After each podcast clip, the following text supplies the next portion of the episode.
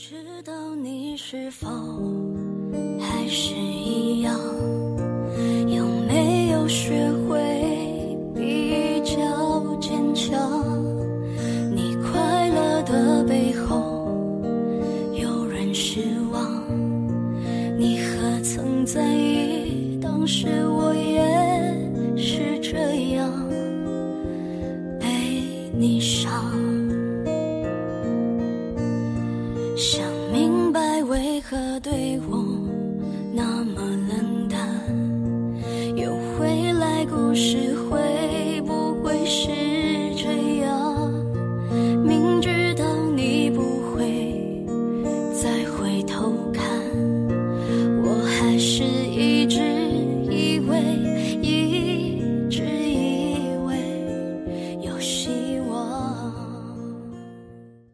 下来，小鱼儿，我也听到，其实你也在经历，在走这个司法的程序，想要去离婚，想要去争夺自己的财产和权益，哈。那这是一个什么样的过程？以及在这个过程当中，你经历了什么样的一个心路历程？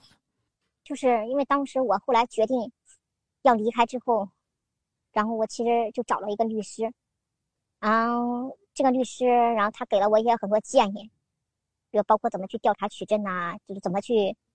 呃保护好自己的一些财产呀什么的，就是给了这些方面的一些建议。然后后来，嗯、他就跟我说，他说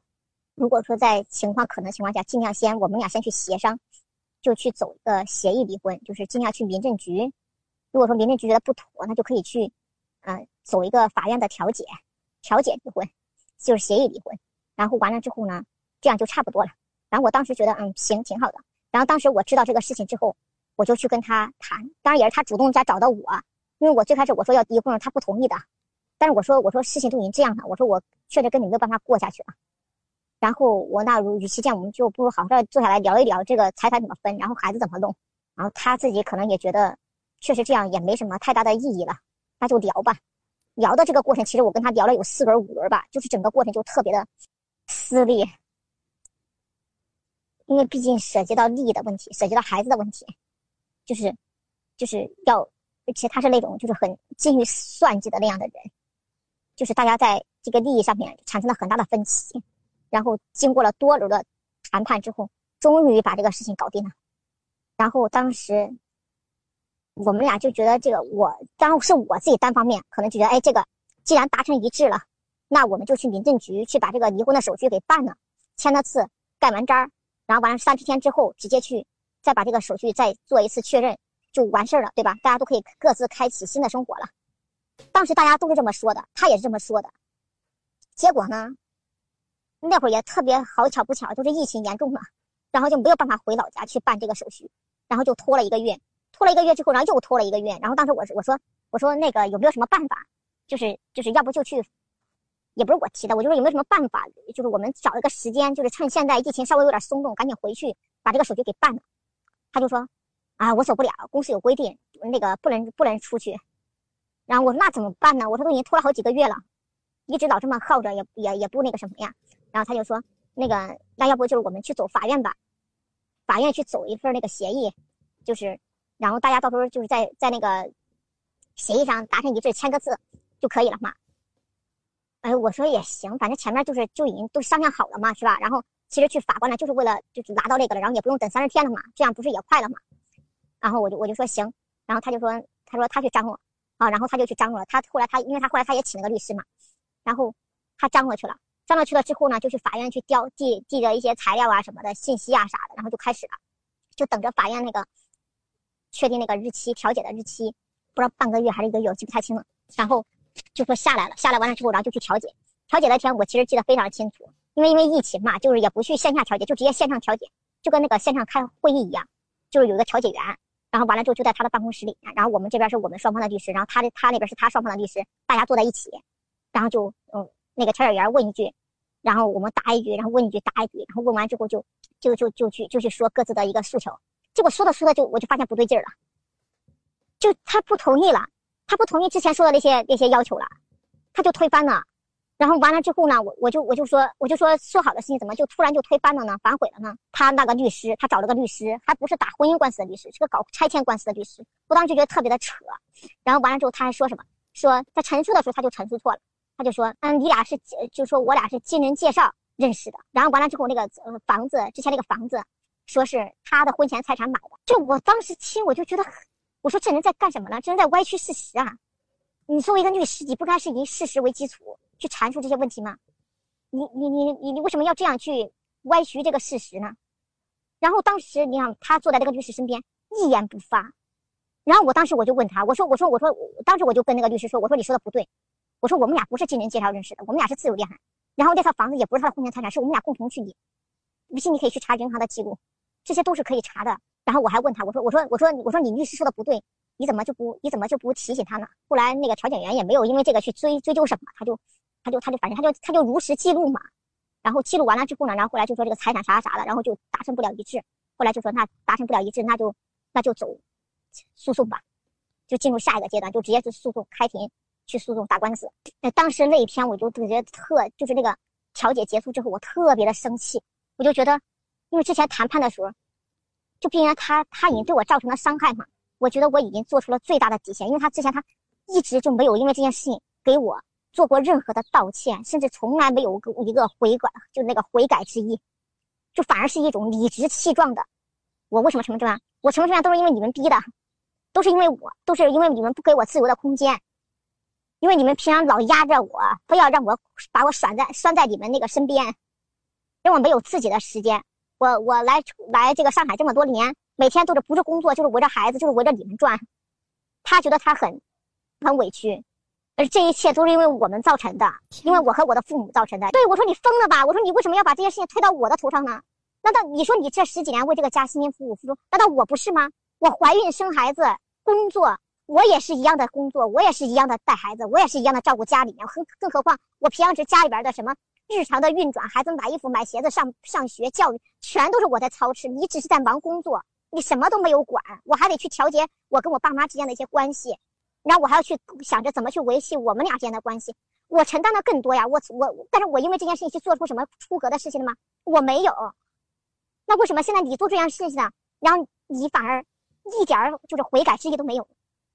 然后然后再再加上再加上谈判的时候，就我就因为这件事情，我就做了很多的让步，因为我就觉得这么多年了嘛，毕竟结婚十几年，还是要有一些情分在的，孩子也还在那儿，所以我就觉得能让一些步就让一些步，就这件事情就好聚好散，就算了。但没想到他竟然这么的得寸进尺，然后那天我特别的生气。调解完了之后，我当时就给律师打电话，我说，就是就是就是我俩在这样的关系下面，我都没有去跟他家里边人说过一句他的不是，跟他家里边人去抱怨过任何一句的这样的这样的事情，说过他一句不好。我那天我真的是气的不行了，然后我就跟他，我就跟我的律师说，我说我我现在如果说。跟他家里边人说我们俩现在这些事情，说他做的这些事情，你觉得会影响我们打官司的这个进展，或者说影响这个判决吗？律师说不会，即便是他跟我说不会的情况下，我依然没有去做什么事情。后来我那天越想，我就觉得越窝了，我就觉得我自己怎么这么窝了，很气。然后当时之前不是有一个微信群嘛，然后我就去加了一下之前他的那些家里边的什么哥哥姐姐什么的，我原来我都没加，因为我都毕竟也跟他们接触也少，也没加怎么加过他微信。然后我就加了一下他一个其其中一个亲的微信，然后又加了一另外一个，就加了两个人，结果他就直接把我拉黑踢群，然后让他家里边的所有的人全都把我拉黑，就是行动非常的迅速。然后后来，就是那件事发生了之后，他第二天他回来，他跟我说，他说，请你不要伤害我的家人。我当时都震惊了，我说我做什么了？我伤害你的家人？他说：“你昨天不是试图去加那个什么家里边亲戚的微信吗？”我说：“我是试图去加。”我说：“我之前没有加，我现在想起来要加一下他们的微信，方便以后有什么事联系。有什么问题吗？”他说：“那你不就是想去跟他们说这件事情吗？”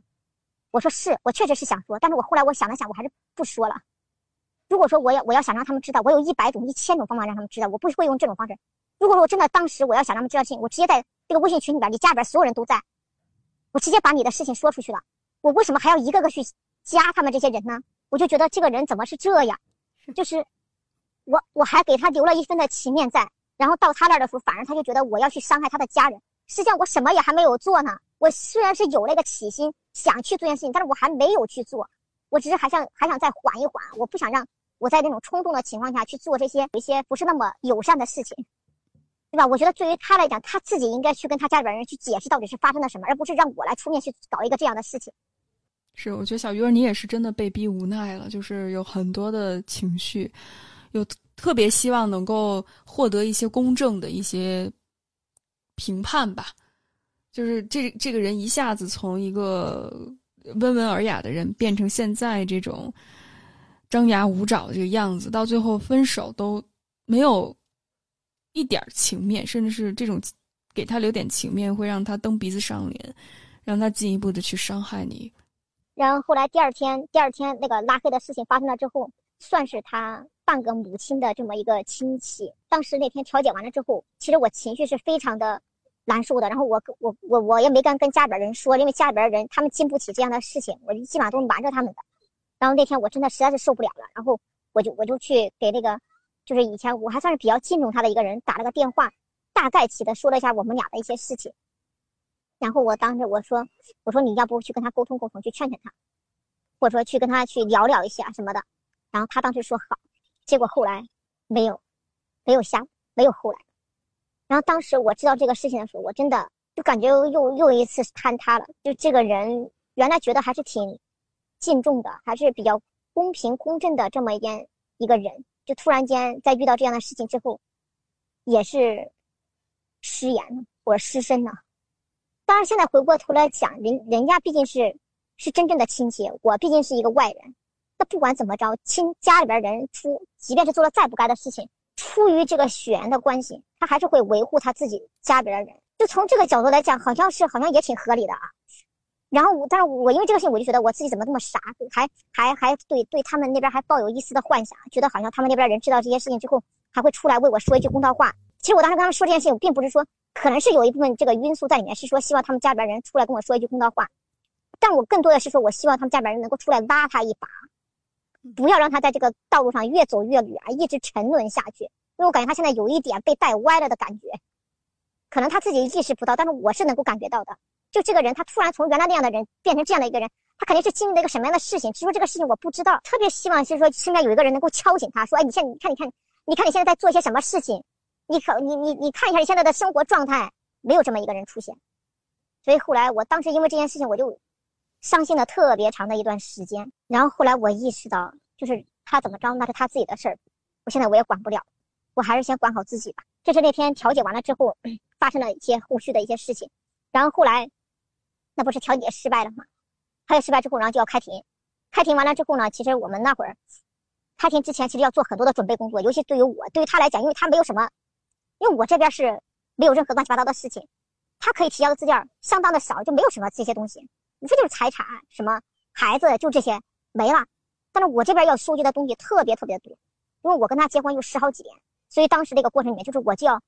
因为还要还要有孩子的抚养权嘛，就是当时在个孩子抚养权的问题上，我俩基本上没有什么太多的争执，因为对于他来讲，他自己也能够意识到。他没有抚养孩子的能力，不管是意愿上的也好，还是说能力上的也也好，他没有那样的一个能力去抚养两个孩子。他自己心里边也知道，但他就是嘴硬，或者说他就是为了给，不想给我所谓的抚养费，或者是少给抚养费，他就跟我说不行，这两个孩子我也得要，两个孩子我也得要。我当时我就说你要你怎么养呀？你有人养吗？你还要工作，对吧？然后家里边人那个。那个身体也不好，你有有你有你有你有那个能力养吗？他说可以请保姆吗？我说请保姆，两个孩子，你觉得请保姆有有多少个保姆愿意这么去去帮你？而且我也不放心请保姆，说实在话，我不放心。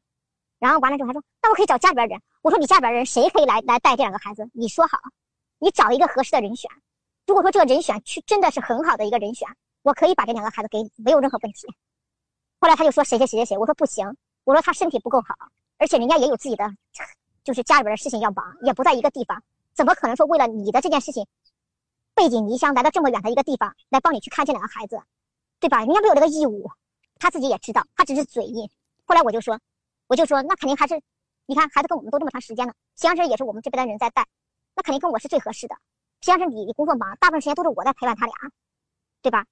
然后完了之后他就，反正他不说嘛，但是他心里边就是默认就是这样的，他只是为了说不想给我那么多抚养费。一说到这个抚养费，我就想。就是说一下这个法律上对这个抚养费的这个，就是一个判决的标准。嗯，一般来讲就是是有一个是什么社平工资，但是在真的现实里面的时候，是可以按照他上一年度的这个工资去主张的。然后主张的话，就是一个孩子最高的比例是他上一年度收入，不管是年收入还是月收入，就是以这个一个为基数吧，他的百分之三十。然后如果是两个孩子的话，最多也就百分之五十，最多也就百分之五十的他的收入的占比。这是这是目前的一个法律的规定。然后当时我的律师就是按照这个百分之五十最高的比例去帮我去做了这个诉讼的主张。这个孩子抚养的事，他就他就他就一直嘴硬，就一直说要孩子要跟他。然后当时是两个孩子，为什么我我们没有说两两个孩子一一边一个呢？就是因为两个孩子的感情太好了，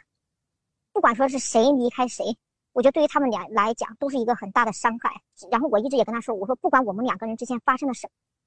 啊，对孩子是无辜的。对于孩子的这个伤害，我们要以最大的努力去降低到最小的一个程度，不要因为我们俩乱七八糟的事情，让孩子会觉得说这个环境产生一个很大的变化，对他的心理产生一个很大。本来我们两个人已经在这事情上给他们造成了一定的伤害了，那就是能尽避尽量避免的就尽量去避免。他当时也同意，但是等到真正去做落实的时候，就是又是各种从自己的利益的角度出发，就是各种乱七八糟的事儿就出来了，就这点就让我特别的很反感。因为打官司要讲究策略嘛，就你不能第一点就说你不能暴露你的底线。但是我当时我就跟他说了，我就明确跟他说了，我说不管怎么样，两个孩子必须得归我。我说这就是我的底线，哪怕财产可以少分，但是孩子必须得给我，而且是两个都必须得归我。我说这一点，我不管怎么着，我我全力以赴，我都要把这个抚养权拿到手。他可能当时是觉得我这个态度也比较决绝吧，后来其实他信了，他自己也放弃了。就说这个抚养权的这个事情，然后完了之后，因为毕竟有一些那个东西在里面嘛，所以要收集这些证据啊，整理这些材料啊什么的。因为我那个时候白天要上班，根本没有时间搞这些。然后晚上呢，就是孩子们都睡了，然后我就起来，定个闹钟，到点了起来，开始去梳理从我们俩认识到现在十好几年的照片，就是跟这个案子帮我争取抚养权的这些案子有关的这些照片，全都拿出来，挨个的去看。视照片、视频全都拿出来，挨个的去看，挨个的去挑，挨个的去选，然后弄好了之后发给了律师。我当时我记得我搞这个工作量都搞了两天还是三天晚上，才把这些东西全都整利索。然后完了之后还有一些，就是要搜集一些他平常时就比如说不怎么管孩子这样的一些聊天记录，不管是电话、语音还是微信，就这样的聊天记录都要去截图下来，梳理好。发给律师，然后又找这些聊天记录，又搞了两三天。然后完了之后，然后因为争抚养权嘛，当时还要涉及到就是法律上有一点，就是说孩子他其实经济是一方面，另外一方面是说他的一个生成长的环境，看两边谁对孩子最有利。然后因为然后你要想在，就是说这个上面去对你更有利的话，那你就得去提供相应的证据。就证明孩子跟你生活的时间更长，你平常是对他们陪伴的更多，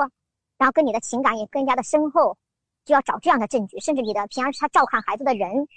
也要照也要证明他们说是长期在照顾，跟这些人也产生了一定的依恋的关系，也有很深的情感。突然换了一个照养的人，对于他孩子来讲也是不利的。是这样的证据也得去搜集。然后我又整了一堆这样的证据，就光收集这个证据，我就感觉都搞了两个星期，最后终于给给。把这些东西都发给律师的时候，我就感觉我就整个人都虚脱了，就长舒一口气。我觉得就这些东西我再也不碰，我再也不想碰了。是是，尤其是看那些看那些视频呀，包括那些聊天记录的时候，我就觉得哎呀，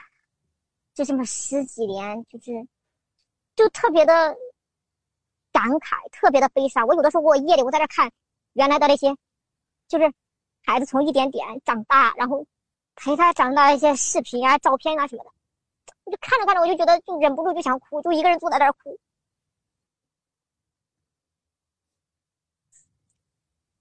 然后再看到翻那个微信聊天记录的时候，我就看他，我跟他建了一些对话，我就觉得，哎呀，我自己原来怎么是这么样的一个人？那个人就已经对你这么的不好的时候，你还那么舔着脸的，就像是在讨好他一样，就说。哎，你看看我，你看我已经很努力了，我已经做的很好了。拜托你看看我，关心关心我，就好像在祈求他一样，就特别的卑微。小月，如果你需要想要去把这些情绪先释放出来，想要缓一缓的话，没问题。真的，我觉得这个官司一方面程序性很繁琐，但另外一方面，这个情感上的消耗真的太痛苦了，一点一点把这个人过去的这些美好都耗尽了，到最后太痛苦了，太残酷了，这个过程到最后可能连一点念想都没有了。真的，我到我就我就翻聊天记录的时候，我就突然间我就醒悟了。我就说，我为什么要对这样的一个人，过去这么傻的要做出这样的一个行为，就这么一点都不疼惜自己，一点都不知道对自己好一些，反而每天还在不停的自己 PUA 自己，觉得自己做的不好，都是因为自己做的不好，所以他才导致了他离开。我那会儿我都觉得，我就现在自己就像低到尘埃里了，就是那个身段低的已经不能再低了，没有办法再去再低的那种程程度了，但他还依然还是那样的。但我当时我深陷在里边，我一点都不知道。我就是翻那些聊天记录的时候，我才发现，我原来我怎么是这样，他怎么是这么对待我的。所以看完这以后，我反而去会有一种庆幸，我就觉得还好，我现在醒悟了，我马上就要离开这个人了。就说这个搜集证据的这个过程，包括其实还有很多像搜集证据的时候，有一些财产呐、存款呐这些东西，平常时自己都要留个心眼，然后也不要就是在这个时期的时候不要做什么额外的举动。因为这样会对你后面不利。能需要小鱼儿你具体说一下什么是呃额外的举动？如果做这些额外的举动，会怎么样去影响最后的结果呢？就比如说，你突然发现你们俩关系就已经在离婚了嘛，对吧？嗯。那这个时候肯定就说，哎，我怎么样保住我的财产，或者我怎么样保住我的存款，对吧？不要被对方多分，或者让他被他被他分走，或者被他分的比较多，让自己多多多保多保住一点。啊，这个时候会想，哎我要不要把这些钱怎么怎么着的？就这个时期最好不要做这样的举动，因为法院上一旦发现你有恶意转移财产或者隐匿财产的行为，是会重罚的。谢谢，谢谢小鱼儿的补充。那继续，小鱼儿，下一步你们是经历了到什么样的一个阶段呢？当材料什么的证据都收集好，交给了律师之后，交给律师之后，然后其实就等着开庭呢，然后法院会下达一个那个开庭的日期。然后会当事人双方，包括你的律师都要在场，都要到场。然后那个期间其实还要提交一些证据什么的。然后我的那个律师，他其实因为他打官司打的比较多年嘛，他经验其实比较丰富。然后他在这这上面采取了一些策略。然后当时我们就没有按严格按照这个法律的流程去走。嗯，所以我就觉得，就是如果说真的到了不得不打官司的那一步，你一定要去找一个专业的律师帮你去处理这件事情，因为这里面的坑太多了。尤其是你在对这个司法程序、司法流程。完全不了解的情况下，就这笔钱，就可能是现阶段会觉得是说，哎，好大一笔钱，要掏很多的钱去做这件事情，觉得承担不起，或者说觉得不值。但是你后面你再回来的时候，如果说这个律师他帮你去争取到你一些权益的时候，你会感谢他，你会觉得这笔钱花的非常的值。然后我当时是，我没有去按照那个律师帮我弄的，在他允许的范围之内，他没有去做那些法院上严格流程上的一些事情，反正就做了一些。然后就到了开庭的那一天。其实开庭的前天晚上，其实前两天的时候有一个插曲。你开庭的时候，毕竟当事人双方要有自己的主张嘛，要有自己的诉求，对吧？你说你的诉求，他说他的诉求，然后呢，法官会根据相双方的这个诉求去看这个到底要怎么去判决，以及就你你他你提供的一些证据，去怎么去判这个案子。因为就涉及到财产嘛，财产的话，因为比如就以房产为例，房价比较贵，对吧？大多人买房都是会贷款的。那贷款的时候，可能就是说，可能会有的时候会写一个人名字，或者写两个人的名字。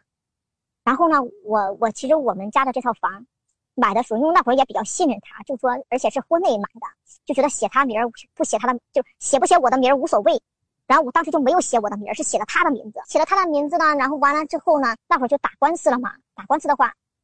我就问律师，我说我说我那个房产上没有写我的名字，虽然是婚内买的，但是没有写我的名字，那这个会有什么风险呢？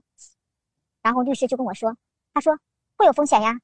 嗯，如果呃，即便是婚内的财产，如果说他把房本拿走了，然后去把它给抵押变卖了，那这个房子也不是你的了。即便是婚内财产，也不是你的了。然后当时他，我我就我就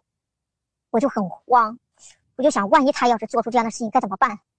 然后我就想，我回家我得赶紧把我的房本给，就是先找个地方先放起来，保管起来，不要让他拿走。结果。”他就在我发现的前一天，他就把房本拿走了。那么当时我知道他拿走房本这件事情之后，我就给他打了电话，我就说：“你怎么把房本给拿走了？”你知道他怎么回的我？你现在怎么突然问我这个问题呀？你是不是有什么新的想法了呀？他反而还过来说说我有什么新的想法了，他反而不承认他的行为很有问题，然后还反过来质疑我说我的行为很有问题。我怎么突然关注起房本了？怎么了？我还不能拿走房本吗？我又说房本一直在家里边放的好好的，你为什么要突然拿走呢？他说都到这个节骨眼上了，我还不拿走房本吗？难道还要放在那儿等着你背里分吗？嗯，那就是真的就已经从孩子到财产，就真的就是只是谈利益，任何情面都已经不留了，就是非常现实的这个过程了，已经一点情面都不会留了。然后，然后后来我就跟他一直在那谈，因为这个房子的问题，然后我就一直谈，谈到最后他就妥协了，他就妥协了，就说那个。我说我说那个律师，我我当时我当时问了律师，我说那这种情况下最好的方式是什么？他说最好的方式要么就是快点推进这个案情，就去打官司宣判，然后把房子判给你或者怎么着；要么呢就是你让他在房本上加上你的名字，就是即便是变卖，也必须你到场。后来因为那个那个案子就推进比较慢嘛，然后我就一直跟我就跟他说，我说要不先去给我加个名字吧，把我的名字加上了，因为这本来就是我们俩共同财产嘛，加个名也好加，对吧？他当时他就他就哎呀说不能加呀，没有这个程序啊，就忽悠我嘛。然后后来我自己就去打电话给房管局，房管局人家说可以加，就您带上你们俩的什么各种证件来，然后就可以了。然后后来我就去了，我就我就我就我就让他带着我一起去了。去了完了之后呢，加名特别简单，就是你把东西都准备好，当场去，当场就能加，根本没有什么其他所谓说的很复杂的什么流程啊。甚至那个新房本都是当场打印的，当天去，这所有的一系列都能办完。但里边当时我我自己有一个有一个地方我不知道，就这个房产它的分配比例。默认情况下，它有一个是共同共有，然后还有一个是按份额分。一般情况下都是共同共有的。然后，但是那天的时候，就是办的的时候，那个人突然问了我一句，他说：“哎，你俩是按共同共有啊，还是按份儿去分呢？”然后当时说啥？还要按份儿去分？他对啊，他可以按份儿啊，就是可以按，比如六七啊，不是，就是四六啊，三八呃三三七这样的一个比例去分呢。我当时想，哦。嗯，还有这样，那那那那那，既然因为当时我俩谈的就这套房归我嘛，然后他只拿一少部分嘛，然后当时我就说，那要不那个一九吧，就给他留一点，让他挂着名儿再上。他当时他他就不干了，他就说，要么今天这个，那个我顶多四六，然后你你你要是不同意呢，咱今天这个就不办，就不办我就不给我加名了。然后当时我俩就在这个就这个房管局的大厅就吵了一架，吵完了之后，后来我就说，怎么着也得先把名字给加上，其他的可以慢慢再来嘛。然后我就说行，那就先按这个比例，先把名儿加上吧。然后后来他就特别心不甘情不愿的把我的名字加上去了。然后这就就正因为这样些，他觉得对我做出了很大的让步。这到我这儿来讲，这不是我应该的吗？对吧？你站在我的角度来讲，这本来就是我们俩共同购买的呀。那现在加上我的名字，那不是应该是不是本来就应该是这样的吗？但到他这好像反而先想变成了，哎呀，你看我给了你好大的一个情面，本来这个名字就没用的，现在变成了我我做了这么大的让步，加上你的名字，而且还。给多多给了你百分之十，就好像就因为这样，我就应该对他感恩戴德一样。后来加完这个名字之后，我就再也没跟他联系过，然后就直接就去走法律程序了。结果走到法律程序的时候，又说到这个房子的事儿。他说在法庭上有两个对于这个房产的界定是有有就有两种方式，一个就是这个首先是说房价值多少，就这个房它现在值多少钱，它是可以估值的，就按照市场价去估，这个估值最终是估多少，你俩可以达成一个一致。如果说达不成一致，那就由法院去找一个估值员来，去给你去对这个房产做一个定价，看值多少钱。然后这是这个就是说这个房子的估值，估了完值之后呢，那个贷款是额外的，估值是估值，贷款是贷款，两个不能混在一起去看。就比如说你一个五百万的房子，然后你贷款二百万，那这个房子可能在你对于你来讲现在就值还有就是三百万了，但是法院上不是这么看，五百万就是按五百万的比例去分，比如说二八分。那就是五百万，就是一个一百万，剩下的一个四百万，这是你们俩这个财产的，是房子的市对于这个价值的这个估值是这么去比的。然后完了再说贷款，贷款的话，这套房归谁？比如这套房归我，那么剩下的二百万的房贷都是我来还，跟他没有半毛钱的关系。房子归谁，贷款就是谁来还。然后这个房子值多少钱？比如我我这个五百万的房子，我现在分了四百万，他分一百万，对不对？那我回头来我还要把给他一百万。然后这个房子才能彻彻底底的归我，然后我还要背那二百万的贷款，我就是我要想办法先把这一百万给他补上，然后我还要去还剩下的贷款，这就是法律上是这么来讲的。但是这样情况下，假如说我没有这个能力去给他这一百万，那你俩去协商，协商不了的，没办法，只能把这套房卖掉，卖掉换钱，把一百万给他，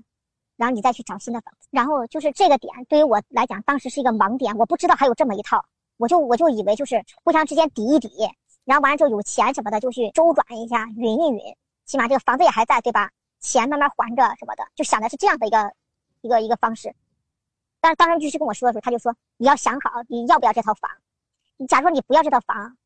那他得给你四百万。你到底是想要这四百万的现金，还是想要这一套房子，然后再背上你这个房贷？就我当时就因为这个纠结了好久，我就不知道该怎么去选。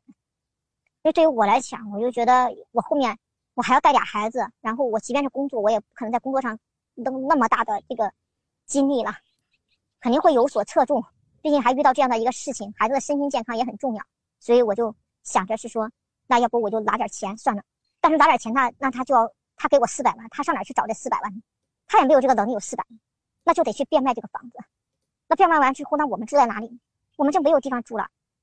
孩子上学也还要依赖这套房产。然后我就一直很纠结。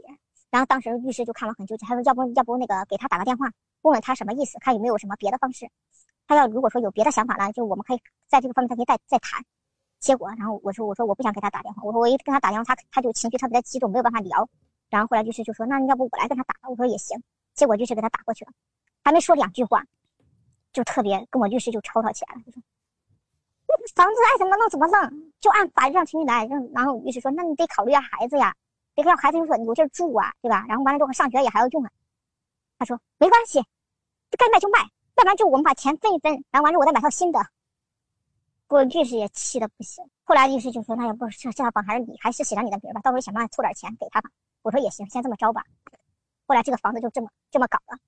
然后后来又谈到那个那拆庭那天打官司也是有很多策略在里面的，就你不能硬杠，就是你要根据当时的那个情形去去那个去做一些调整。然后当时我的律师就做了各种预判嘛，预判完了之后就说，就分析了我们现在已经有的这些证据。然后就觉得说，我我现在这种情况最好还是能走调解就走调解，尽量不要打官司，可能没有办法达到我想我的那个预期。然后后来我说也行，所以他就说那我们就还是先保在开庭的当天向法官申请，再去走一次现就开庭审庭审上面的一个调解，看一下法官同不同意。如果同意，我们就尽量去保调解。然后又又让我去想一下，如果说调解的话，我这边的条件有没有发生一些变动？然后我就想说也行。然后我就又做了一次让步，对于我的这个调解的上面，又做了一次让步。然后我当时我就觉得我这个让步已经到极限了，是最后的让步了，没有低的不能再低了。结果第二天开庭之后，然后我律师就帮我去争取了这么一次庭庭上调解的这么一个机会，就就问了就问了我俩的一个主张嘛。他说既然要调，那不想离要要调的话，那就是想协议离婚要调，那你们这个这边的这个条件是什么呀？主张是什么呀？然后我就叭叭叭说了一堆，我就律师就说了一堆我这边的主张。然后完了之后就问那边说同不同意？那边说不同意。啊，不同意，那你们的主要是什么？啊，主要就是什么什么什么，就他们又提了一堆，就是根本不可能，就那那个条件，真的是我做了错事儿，他反而是很理直气壮的一边，就他的那个分配的结果，当时我律师也气的不行，就说这人怎么是这样的？然后完了之后呢，当时法官就说，那这个条你同意吗？他说那条你同意吗？我说我不同意，跟法官申请说先停一下，就说因为我的情绪当时也比较。激动，因为我那天开庭那天，我真的是我我我我情绪很低落。我从开庭开始，我从开庭一直哭到开庭结束，就我就一直在哭，一直在哭在庭上。就我就不知道为什么，就是我我一想到以前的那些事儿啊，然后老要现在要在法庭上去说这些事情呀，就把这些所有的一切一切都要拉出来，一件一件的去 PK，一件一件的去对着，我就觉得特别的伤心难过。我基本上全程我没有说什么太多话，我就我说律师。你看吧，你就自己看看看看我的这个情况，反正证据都给你了，对吧？情况你也都了解了，你觉得怎么去打？我百分之百的信任你，你就去打就好了。后来律师就看我的那个情况，然后就跟我说了一下，然后完了之后就申请了休庭了两分钟，我们又出来又商量了一下，就说现在的情形怎么怎么样，然后完了之后就说要怎么怎么样。后来我我们就我就同意了他们的这个策略，然后完了之后又回去又又又搞了二十多分钟吧。后来就庭审就结束了，就是整个过程就是就是很消耗，尤其是当我听到他在那样的情况下，我觉得我的那个我给他的这个条件已经是做的非常大的让步了，但是他依然得寸进尺，提出了根本让人没有办法接受的这种条件。然后当场完了之后就休庭了，休庭完了之后，然后过了一个多月吧，反正判决结果就下来了。因为当时我们采取了别的策略，所以说就那个那个案子很快就结束了。因为离最后也没离成嘛，然后就是他现在也不也不怎么回家了，也不给家生活费，也不怎么管孩子，就是周末回来看看孩子，也就是这样。基本上家里边整个都是我在操持。然后律师跟我说，他说如果说你因为上次是原来是他他起诉他是原告，我是被告，他起诉的我，因为律师当时就是。怕我会后悔，就说打着打着官司，突然间不想离了。如果说我要是原告，那我是我没办法说我不想离的，这法律上是学的是什么亵渎法律。但是如果说一旦是他起诉我，我现在说不想离，他是没有办法的。法法官会说，嗯啊，你们关系也没有感情也没有彻底的破裂，对吧？那既然还想修复，那就再修复一下，是吧？然后完了之后就得了这么一个结果，判被判不离婚之后，我是可以随时再对他提起诉讼的。但是他如果想诉讼，我就得半年以后。才能去诉讼。然后还有，我想说一点，就是关于这个什么分居两年之后不离婚这样的，就是我之前看那个婚姻法的时候，也也确实提到过这一点。但是实际上，在现实里面，这个两年分居，这个证据收集权是非常非常的懒的，很难有什么两年分居的这样的证据，调查取证都相当的困难。所以这个这个这个就是。而且还有一个说法，就是说半年之后自动什么分居，两年之后自动离婚，也没有从来没有自动离婚这么一说。到了那个点儿，你还是得该去走法律程序就走法律程序，不可能说因为我分居了两年，我们俩关系彻底破灭了，然后也不在一个屋檐下住了，我就自动离婚，不行，还是要走法律程序。你起你你你你最少你得你得去民政局做这样的办理这样离婚手续，民政局走不通，那你还是要走法院诉讼的这一条道路。谢谢谢谢小鱼儿的分享。最后，因为我觉得时间也差不多了，也最后。有没有一些当面临跟这种有毒关系、有毒伴侣离婚，选择走这条路上的姐妹们，或者是有过相同经历的一些伙伴们，最后有没有什么经验分享？我觉得对于我自己来讲，就是不管做什么，首先你要对自己好一点，要爱自己，因为我是经历了这件事情之后。我才开始学会怎么去爱自己。你先把自己学会了爱自己，然后让自己有一个稳定的这个安全感，那你一定会在你的就身边会遇到一个跟你一样有安全感、有爱心的这么一一一个人。如果说首先你自己就是一个没有力量的人，你自己就是个很没有安全感的人，那你肯定也会遇到一个这样的人。然后还有第二个。就是这个人生几十年，其实道路是很漫长的。就是我们可能会遇到各种各样的坎儿，当我们在低谷的时候，有的时候确实会觉得很难、很痛苦，有想要放弃。就我自己来说，我确实曾经也想放弃过，因为我觉得真的太难了，人生真的太苦了，就没有一件让我开心的事情。就在那个当下，我确实这么想的。但是后来我一直在扭转我自己的这个思维，就是说。什么事情都有两面性，既然他来了，那我们就尽量在自己的能力范围之内做好你自己，去相信你自己，相信你自己能有这个力量去克服这个困难，这个困这个眼前的困境，就这个困境它只是暂时的，它不会伴随你一辈子的，而且你经历的这个困境之后，你后面一定会有一个很大的成长。然后还有一个，我想，我想就是之前是雨薇说的，我想借雨薇的这句话来也分享给大家，就是。对这种有毒关系的人，当时你面对这样的你，当你知道这个事后，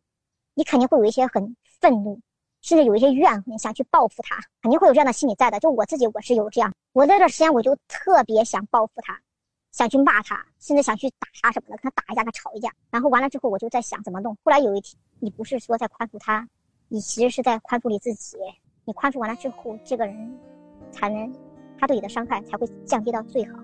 最小，不会对你的生活造成太多的困扰。所以说，我们说宽恕别人，不是在宽恕，真的在宽恕对方，真的是在宽恕你自己。就我不知道我表有没有表达清楚这个意思。嗯，我就想说这些这些吧，就是还有想给姐妹们打打气，就是真的是向前走，不要不要害怕，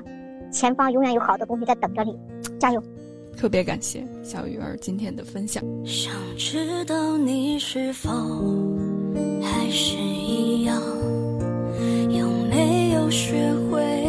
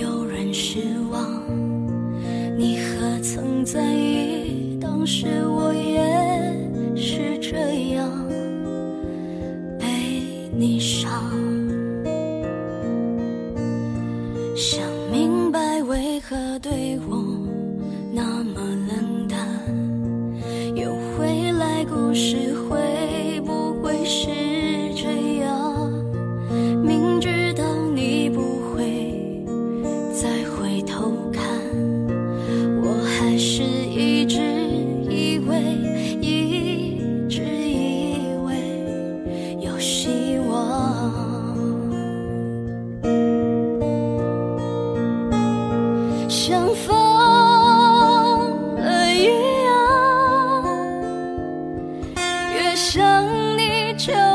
越心伤。